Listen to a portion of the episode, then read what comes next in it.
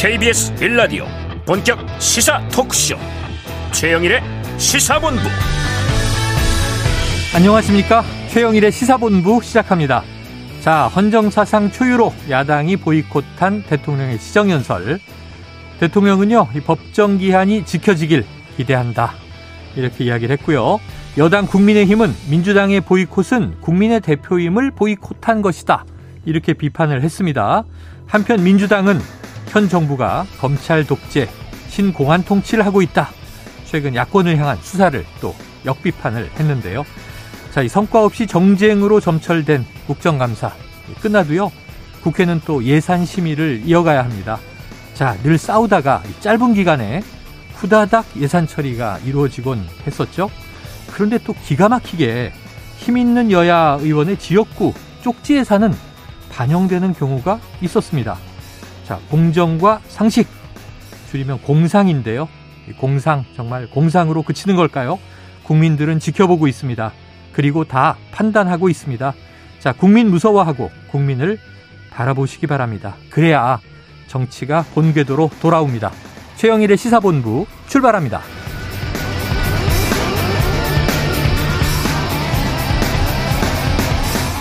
네, 1부에서는요, 오늘의 핵심 뉴스를 한입에 정리해드리는 한입뉴스 기다리고 있고요.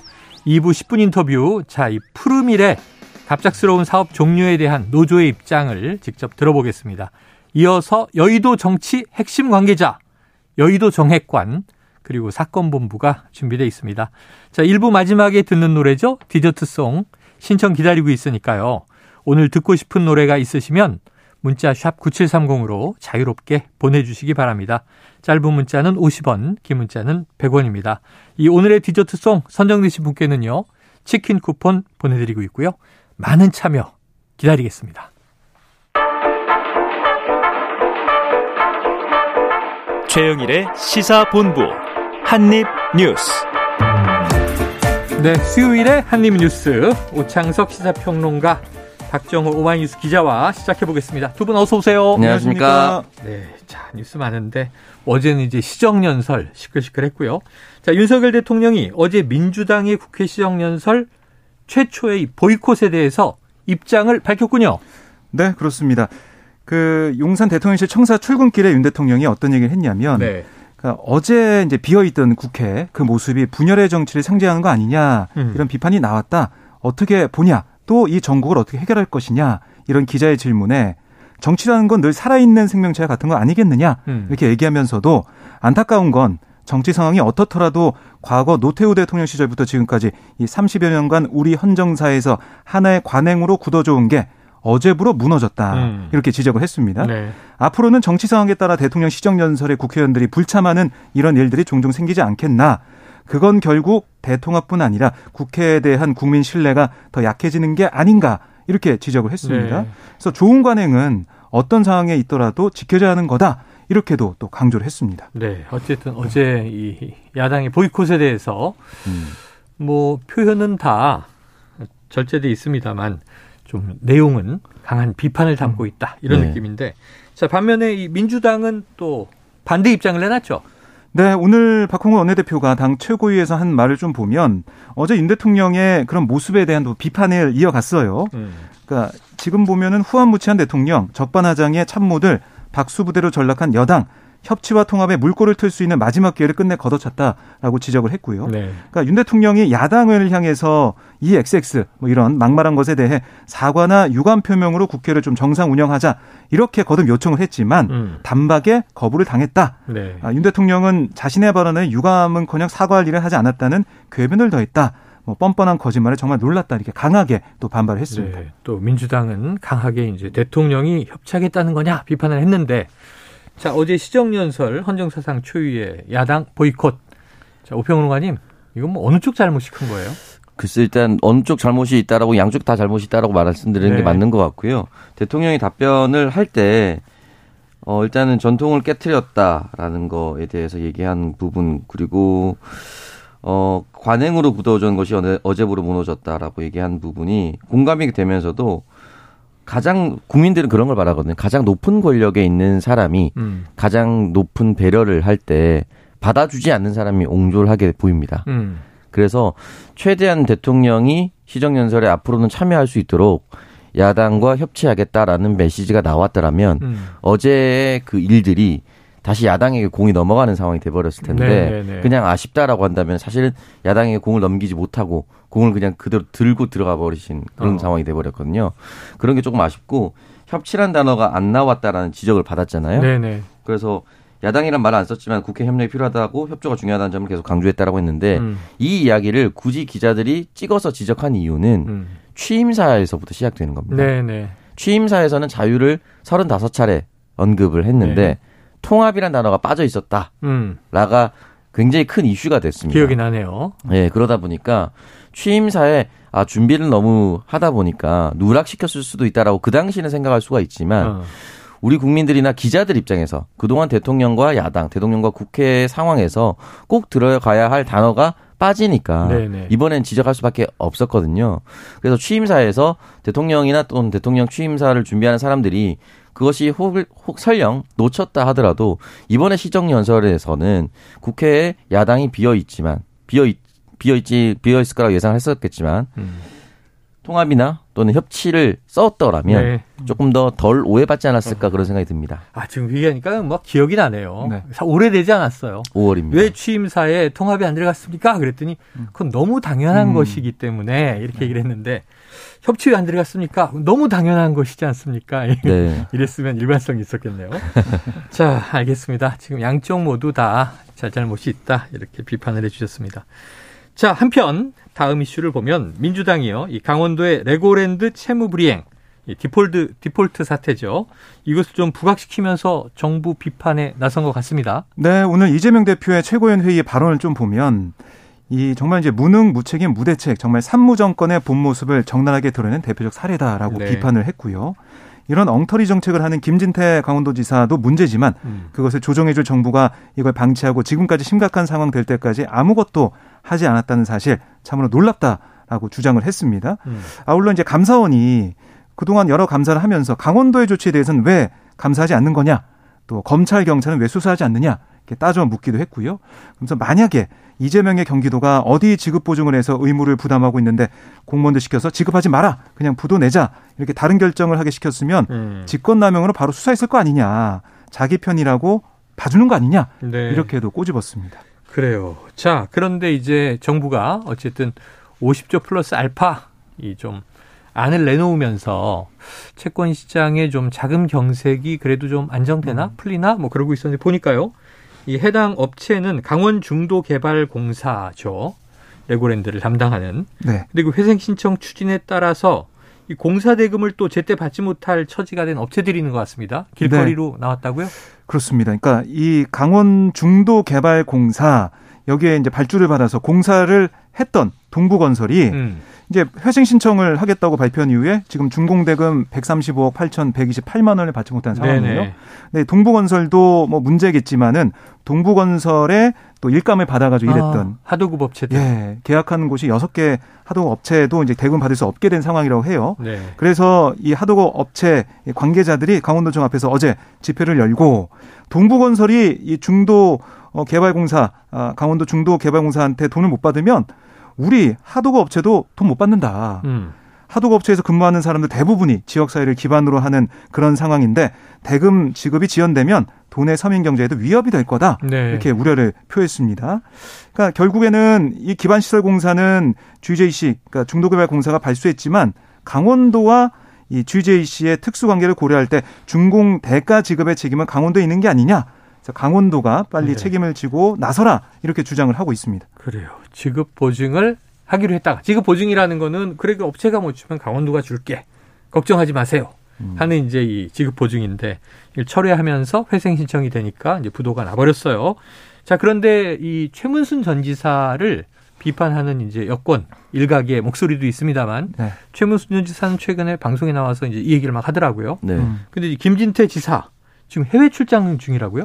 네, 25일입니다. 베트남 광린성에서 열리는 포스트 코로나 시대 동아시아 관광의 새로운 도약을 위한 국제적 협력과 해법 모색을 위한 네. 제17 동아시아 지방정부 관광 연맹 EATOF 총회에 참석을 했다. 어, 이름도 어렵고 아. 매우 기네요. 네, 제목이. 목적과 그 명칭도 좀 길긴 한데요. 네. 여기에 뭐 베트남 광린성에서 열리니까 광린성장 음. 뭐 등등 다른 사람들 다른 많은 지방 정부 대표가 모이긴 했습니다. 또한 뭐 유엔 세계 관광 기구 유네스코도 함께 하고 있는데 중요한 것은 이제 해당 지자체의 관광 활성화를 위해서 협력을 위해서 갔다라는 것은 뭐 당연히 갈 수가 네네. 있는 부분인데 지금 그 관광 행사 참석하는 것보다 훨씬 더 급한 불이 자기가 관할하고 있는 지자체에 생겼는데 네네. 지금 이 시국에 나가는 것이 맞느냐라는 비판을 받을 수밖에 없고요. 여기에 가서 협력을 강화해서 음. 강원도로 관광 유치를 많이 한다거나 또는 강원도를 알리는 것도 중요하지만 지금 당장 강원도에서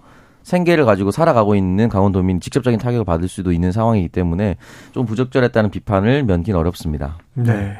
뭐 강원도에서는 이게 수개월 전에 네네. 예정이 돼 있던 네, 일정이기 때문에 일정이겠죠. 네, 갈 수밖에 없었다 이렇게 얘기를 하고 있어요. 그럼에도 불구하고 여러 가지 논란이 지금 있는 상황이고 제가 전해드린 공사 대금 문제도 있고 네네. 또 지금 보면은 레고랜드에 1,700명이 고용돼 있는데 이 중에 700명이 강원도민이라고 합니다. 음. 그리고 여기다가 앞으로 6, 700명 더 고용이 될 전망이라서 도민 경제에 좋겠다라고 얘기를 했었는데 좀 불투명해진 게 아니냐 이런 비판도 좀 나오고 있고 어쨌든 민주당의 지금 기류를 보면 이 사태를 계속해서 파고들 거다라는 생각이 들더라고요. 그래서 김진태발 금융위기 진상조사단 이것도 꾸리겠다라고 음. 얘기를 하고 있기 때문에 이 사안 야당이 이렇게 나올 때 또 여당 국민의힘은 어떻게 좀 반응할 것이냐 국민의힘은 전임 최문순 전 지사의 네. 여러 가지 잘못된 부분들이 있다라는 것도 부각을 시키고 있어서요. 네. 이게 또 앞으로 예산 정국에서 하나의 공방 소재가 되지 않을까 이런 얘기도 나오고 있습니다. 저는 이게 무책임하다는 얘기를 계속해서 들을 수밖에 없을 것 같습니다. 음. 왜냐하면 지난 그 태풍 흰남노 기억하실 겁니다. 네네. 굉장히 강하게 올 거다라고 예상을 했었는데 네. 우리가 예상했던 것보다는 적게 피해를 주었습니다. 피해는 음. 분명히 발생했고요. 근데 이 당시에 박형준 부산 실장이 아 부산 시장이 파리 국제 박람 기구를 방문하겠다고 했다가 취소했어요. 네네. 이 역대급 태풍이 온다는 얘기를 듣고. 어. 근데 태풍 같은 경우는 휩쓸고 지나가서 복구를 하는 차원이고 음. 지금은 복구를 시작해야 되는 상황입니다. 네네. 강원도 같은 경우는. 네네. 이미 레고랜드 사태가 한번 휩쓸고 갔단 말이죠. 아, 경제적인 태풍이죠. 네, 그리고 이 경제적인 태풍이 어느 정도 커질지 예상할 수가 없는 상황이에요. 네. 태풍 지나가면은 지나가고 난 뒤에 더 영향이 커진다 이런 건 별로 없, 잖아요 음. 근데 지금 같은 경우는 취소를 하고 강원도청에서 이 도계급 그 공사 사장들과 만나고 도민들을 만나서 네네. 발표를 하면서 지급 보증을 계속하고 문제가 없겠도록 최선을 다하겠습니다라고 얘기하는 것이 옳지 않았을까라는 생각이 듭니다. 예, 채권 시장에 대한 문제뿐 아니라 강원도 내에서 또 피해를 입는 하도급 업체 또 관련 직원들이 있을 테니까요. 하지만 이 동아시아 지방정부 관광연맹 총회 출장이 길 것 같지는 않습니다. 들어와서 또 김진태 지사가 어떤 말 어떤 행동을 취하는지 우리가 또 지켜보게 될 것 같습니다. 이 다음 이슈가 오늘 좀 속보로 나왔는데 이게 뭐지 하는 내용이었어요. 박 기자님. 네. 그 국정원에 대한 국정감사가 있는 날이에요. 네. 그런데 어제 바로 이 조상준 국정원 기조실장이 사표를 냈다. 기조실장이면 거의 2인자 아닙니까? 그렇습니다. 네. 어, 넘버 2라고 좀 보시면 되겠는데요. 네. 조상준 실장이 어제 사의를 표명했고 또 윤 대통령이 오늘 사표를 바로 어, 수리했어요. 어, 음. 그래서 일신상의 이유다라고 얘기를 하고 있는데 뭐 이 대통령실 쪽에서 나온 얘기는 뭐 건강이 뭐 좋지 않다 음. 이렇게 좀 얘기를 하고 있고 하지만 지금 뭐 박지원 뭐 이따 좀 오시겠지만은 전 국정원장이나 아, 2부에 오시죠. 그렇습니다. 그리고 지금 여의도 정치권의 얘기는 어, 이 조 실장과 김기현 이 국정원장 간의 인사 문제를 놓고 음. 좀 알력 다툼이 좀 있었던 게 아니냐 네네. 이런 얘기가 조금씩 나오고 있어요. 그런 풍문이 좀 돌고 있는 상황이기 때문에 정확한 뭐 이유 이런 게 좀 더 밝혀져야겠지만은 어쨌든 국정원 내부에 어떤 일이 있었던 거 아니냐 이런 관측이 좀 힘을 얻고 있는 그런 모습이고요. 네. 그래서 이 정치권에서는 아마 오늘 정보위에서도 조상준 실장 이 사의 표명에 대한 질의가 있었을 것 같습니다. 음. 이게 여야 간사들이 회의 내용을 아마 이따가 브리핑 할 걸로 네네. 보이는데 그때 좀 봐야 될 것 같고 어쨌든 윤석열 대통령의 최측근 조 실장이 이렇게 사의를 표명하고 떠났다. 이게 좀 어떤 의미가 있는지 계속해서 의미를 좀 분석해 보려는 시도는 계속 있을 것 같습니다. 네, 저 의미 분석. 이따 뭐 전임 국정원장이 2부에 오시면 물어보긴 하겠습니다만 음. 그래도 이제 지금 이 조 실장, 전 실장이 돼버렸네요. 사표 수리까지 됐으니까. 네. 그런데 현 정부의 인물인 거잖아요. 맞습니다. 윤석열 대통령과 굉장히 지근 거리에서 같이 검찰 시절부터 검사 출신이고 예 검찰 출신이기도 하고요. 또 김건희 여사의 변호인으로 활동한 것으로 또 알려져 있었고 음. 그러다 보니까 대통령뿐만 아니라 김건희 여사도 가까울 수밖에 없는 네. 상황인데 보통 사안에서 사의를 표명할 수 있었을까 그런 생각이 음. 들 수밖에 없습니다. 왜냐하면 대통령의 인사 스타일상 예전에 그런 얘기 사람 그렇게 함부로 쓰는 거 아니다. 라는 대통령의 말이 있었다고 하지 않았습니까? 네. 자신이 임명한 사람에 대해서는 쉽게 내치지 않는 특히나 검찰 조직 내에서 함께 성장해 온 음. 사람들이라면 절대로 쉽게 내치지 않는 상황이고 이런저런 논란이 있더라도 끝까지 데려가는 상황인데 지금 국정원 같은 경우는 대중들의 시선에서 사실 한 발자국 좀 더 멀어져 있습니다. 용산보다는. 음, 네. 그럼에도 불구하고 사표가 수리가 됐다라는 것은 어느 정도 문제가 발생한 것이라고 생각이 드는데 이건 예단의 영역이라서 네, 네. 어떠한 문제가 발생했는지 또는 실제 만약에 예를 들어서 건강이 정말 좋지 않아졌다든지 뭐 이런 상황이 있을 수 있으니까 보통의 상황이 아니라는 것만큼은 확실하다고 볼수 네. 있습니다. 어쨌든 대통령실 관계자 뭐윤 음. 대통령이 조 실장 사표를 수리했다라는 전언과 함께 조 실장이 일신상의 사유로 사의를 밝혔는데 네. 건강상 이유로 지금 입원해 있다고 음. 들었다 이렇게 돼 있어요. 근데 일신상의 사유, 건강상의 이유 음. 이거 우리가 좀 일반화 많이 쓰는 거라 네. 구체적인 내용이 뭔지는 지금 설명이 되지 않아서 자 이건 앞으로 또 이제 이야기가 나오게 될것 음. 같습니다. 자 다음 이슈를 한번 보죠. 지금 이 김혜영 전 최고위원이 이재명 대표를 향해서 뭐 역사의 무대에서 내려오십시오 뭐 이런 얘기 했잖아요. 네. 그래서 이제 당내에서도 좀 이제 최근에 불거지고 있는 사법 리스크에 대해서 좀 다른 목소리가 나온다 그러고 있었는데 박지현 전 민주당 공동 비대위원장 저희 지난주에 인터뷰도 있었습니다. 네. 근데 이 당내 일각에서 제기된 이재명 퇴진론에 대해서는 반대다? 네, 반대한다라고 네네. 밝혔습니다. 반대한다. 박지원 전 위원장이 페이스북에 글을 남겼는데요. 네. 그동안 이재명 대표에게 쓴소리를 해왔던 박지원 전 위원장이기 어, 때문에 어떤 얘기가 있을까 뭐 기자들이 많이 좀 보고 살펴봤는데 이 이렇게 얘기했습니다. 그러니까 이 대표에 대한 의혹이 사실로 밝혀진 건 하나도 없다. 아직까지는 정치 보복에 혈안이 된 검찰의 일방적 주장일 뿐이다라고 네. 퇴진에 반대한다는 입장을 냈습니다. 그러니까 쓴소리를 멈추진 않겠지만 이재명 대표와 함께 야당 아, 탄압에 맞서서 저항할 거다. 음. 아, 이렇게 얘기하면서 다만 전략과 전술이 좀 바꿔야 된다라고 제안을 한 게 있어요. 네. 4대 원칙을 제시했는데 범국민 대책 기구를 만들어라. 또 국회에서의 입법 투쟁을 해라. 윤석열 정권의 경제 무능을 파헤치고 해결책을 제시하자. 또 검찰 수사와 민생을 철저히 분리하자. 그러니까 이게 이른바 지적받고 있는 방탄투쟁이 아니라 민생투쟁으로 바꿔야 된다. 음. 이렇게 강조를 했습니다. 그래요. 어쨌든 박지원 전 비대위원장 뭐 최근까지 이재명 대표에 대해서 좀 비판적인 시각이었기 때문에 네. 이것은 조금 또 당내 일각에서 나오는 목소리와는 다르다. 그래서 주목을 좀 받는 것 같고 확인해 보니까 이제 이 저희 시사본부가 박지원 전 위원장 인터뷰한 게 이제 지난주가 아니고 두 주 전이더라고요. 아, 네. 지지난주였었던 것입니다.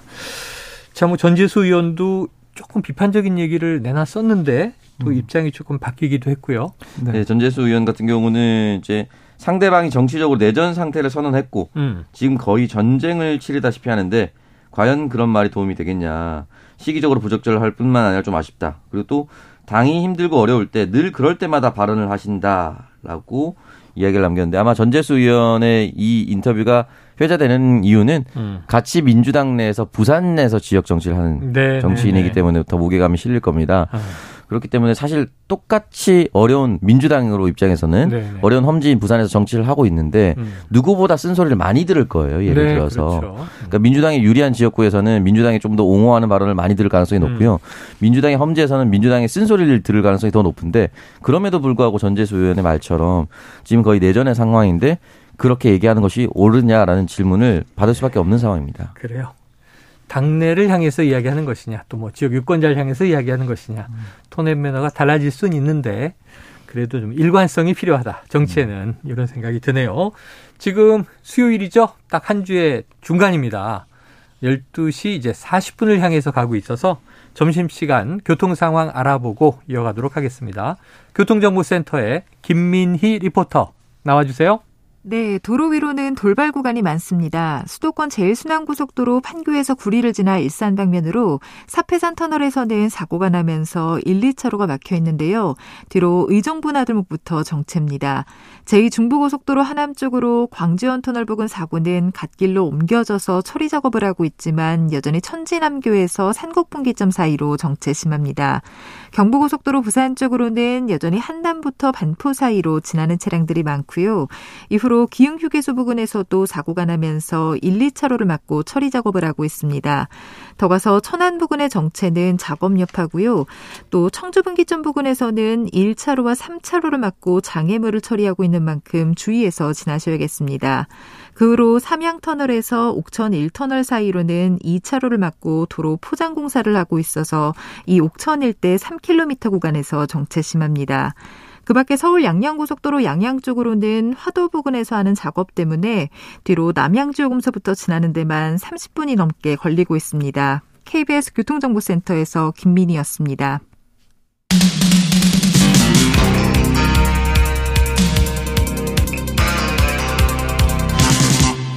최영일의 시사본부. 네, 자 정치권 이슈가 아니어도 요즘에 좀 급부상하고 있는 주목할 만한 뉴스들이 몇 개 있습니다. 그 중에 하나인데요. 여당과 정부가 이 마약 밀반입과 불법 유통 등에 엄정 대응하기로 했다. 어떤 내용입니까? 네, 오늘 당정 회의가 있었는데요. 네. 그래서 마약 오남용 문제를 풀기 위해 향후 1년간 마약 범죄 특별수사팀을 운영하기로 음. 의견을 모았고요. 그리고 국무조정실 주관으로 마약류 대책 협의회를 만들어서 이 범정부 컨트롤 타워 역할을 강화하겠다. 이렇게 강조를 했습니다.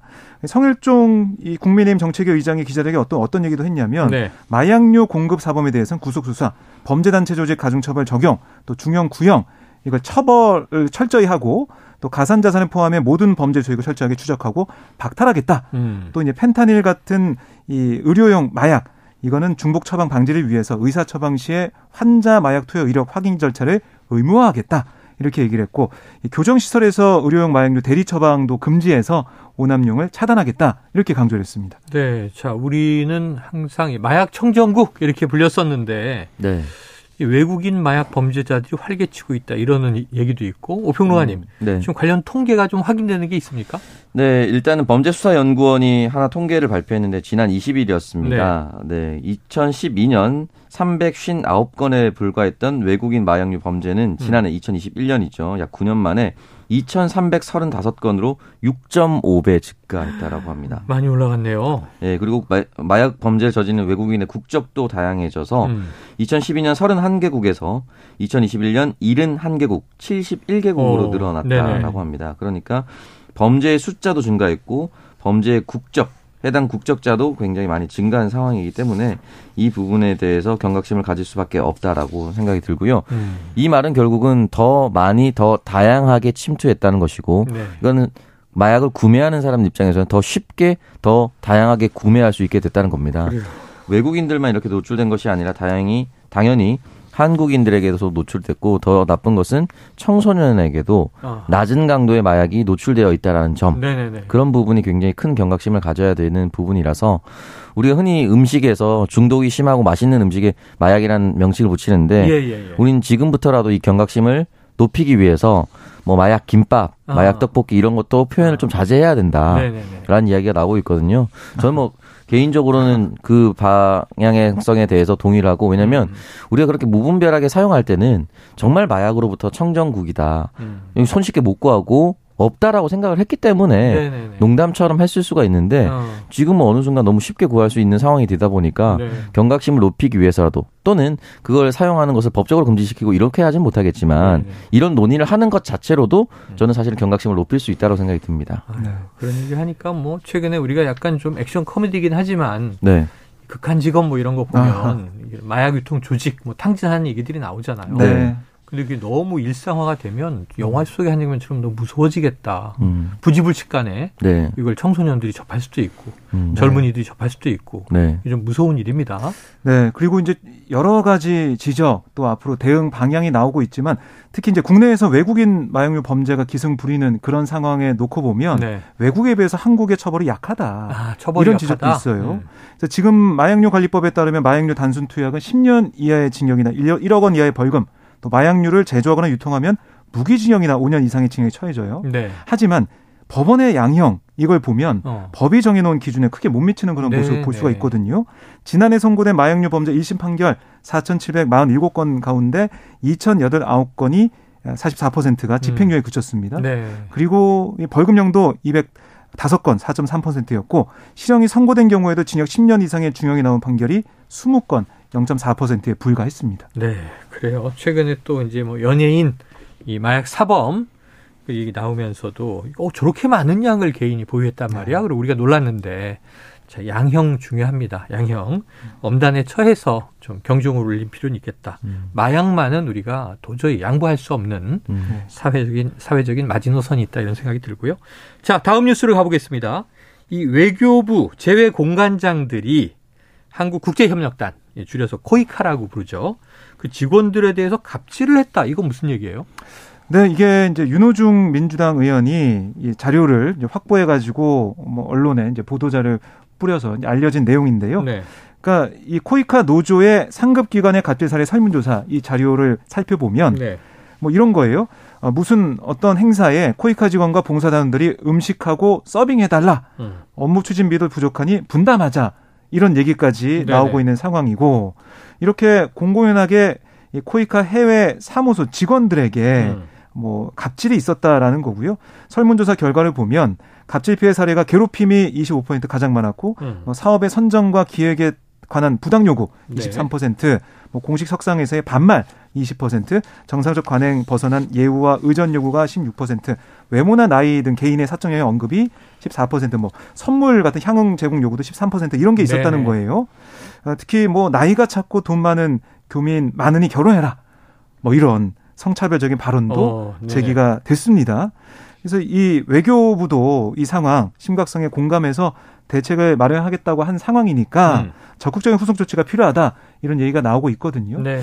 이게 최근 설문조사 뭐 계속 만약 하게 된다면 이런 갑질이 있다는 답변이 아예 없을 정도까지 네. 이게 좀 문화가 좀 바뀌어야겠습니다. 바뀌어야 되는데 이거는 어느 정도의 인사의 제 어, 차별을 두든지 예, 예. 징계 사안으로 넘겨야 합니다. 왜냐면은 음. 이게 그냥 이렇게 사례만 좀 통계가 되고 사례만 통계만 수집이 되고 넘어가면은 또 그럽니다. 음. 그러니까 우리가 지금 당신이 어떤 피해를 당했습니까라고 이야기를 듣고자 하는 것이 그치는 것이 아니라 네. 이야기를 듣고 이걸 개선해 나가기 위해서 이런 설문조사를 하는 거 아니겠습니까? 네. 공관장들에게 어느 정도 페널티가 들어가야만 이 부분이 제어가 되고 멈춰질 텐데 지금 계속해서 이런 상황이 사례만 계속 나오고 페널티가 없다면 문제가 문제가 또 발생할 수밖에 없다. 예. 그렇기 때문에 지금 윤호중 의원실에서 조사를 했으니까 국회와 정부가 조금 나서서 후속 조치를 어떻게 만들 것인가에 대해서 고민을 좀 많이 해봤으면 좋겠습니다. 해외에서 활동이 뭐 약간 나온 비용, 자금이라든가 뭐 일손이라든가 부족할 수 있죠. 여러 가지 애로가 있을 수 있지만 음. 순리로 풀어야지 오히려 주목을 덜 받는 곳이라고 해서 네. 이렇게 국내에서는 근절되고 있는 또 엄단하고 음. 있는 갑질이 암암리에 벌어진 사각지가 돼서 사각지대가 돼서는 안 되고요. 사실 몇 년 전 기억이 퍼뜩 나는 게 이 외교관들이 이 다른 국가에서 성범죄를 저질러 놓고 음. 뭐 징계 되니 안 되니 네. 또뭐 다른 지역으로 이전을 했느니 음. 국내로 들어왔느니 해서 그 현지 국가에서 보내달라 이런 요구가 있었던 적도 있었단 말이에요. 네. 외교는 국위를 선양하기 위한 것이지 국격을 낮추기 위한 게 아닙니다. 네. 불미스러운 일들이 없었으면 좋겠습니다. 자, 이게 무슨 일입니까? 경기 광명시에 있는 아파트에서 어머니와 10대 자녀 2명 등 3명이 숨진 채 발견됐다고요?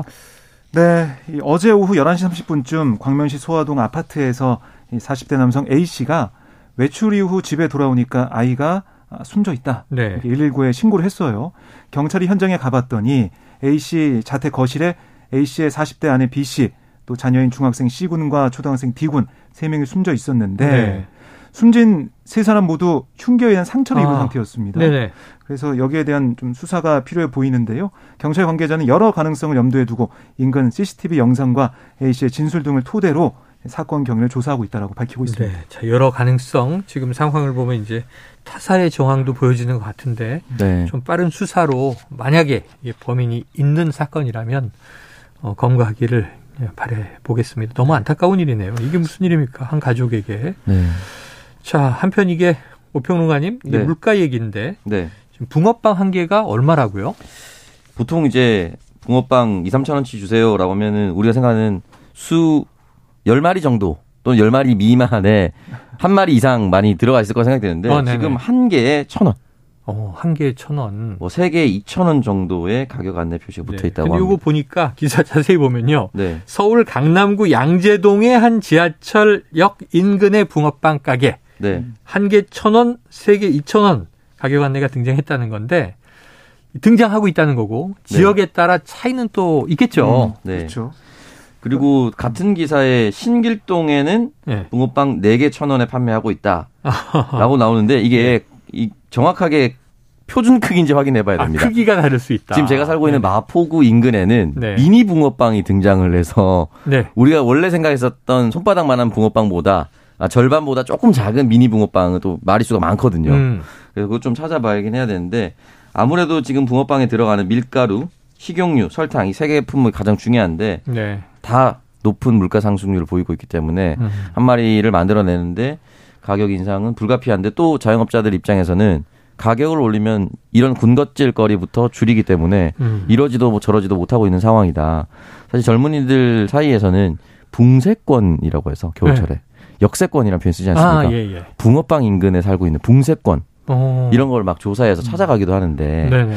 가격이 너무 인상되면은 찾아도 선택하지 못하는 상황이 있지 않을까 그런 생각 네. 드네요. 아, 붕세권은 또 제가 처음 들었네요. 찾아봐야겠습니다. 아이고 이게 표현으로 하면 안 되는 것들이 또 있습니다. 왜냐하면 이제 붕어빵이 저는 겨울에 계란빵 좋아하거든요. 아. 계란빵이 좀 든든하고 영양분도 아. 있는 것 같고 네. 네, 이건 표현하지 않겠고요. 그런데 이게 네. 아예 장사를 접으신 분들도 많다고 해요. 아. 저도 보니까 지금 너무 재료값이 올라가지고 이렇게 뭐 한 마리에 천 원에 판다고 해도 이게 과연 남겠느냐 이게 또 많이 팔리겠느냐 여러 가지 문제가 있으니까 네네. 아예 장사를 안 나가는 게 돈을 버는 거다 이렇게 아유, 생각하시는 분도 있다고 그렇죠. 하더라고요. 원가 오르고 그러니까 말이죠. 지금 청취자 7868님은요 제보를 해 주셨습니다. 천 원짜리는 두 배 큰 붕어입니다. 어. 부산에서는 아. 부산에서는 아마 바닷가니까 붕어가 더 큰가요? 예, 민물고기인데. 아, 민물고기인데. 그러니까 아유 저희가 또 참 무식한 얘기를 했네요. 알겠습니다. 자 오늘 한입 뉴스는 여기서 정리를 해보죠. 겨울에 뭐 호빵도 나오고 야채빵도 나오고 네. 물가가 비싸져서 간식 물가도 걱정입니다. 지금까지 박정호 오마이뉴스 기자 오창석 시사평론가 함께했습니다. 고맙습니다. 고맙습니다. 감사합니다. 자 오늘의 디저트 송은요, 송은요 이 청취자 3089님 국민 삶은 하루하루 너무 고달픈데 언제까지 정쟁만 할 건지 답답합니다. 뉴스를 듣기가 너무 힘이 들지만 최영일의 시사본부 응원합니다. 너무 감사한 말씀이죠.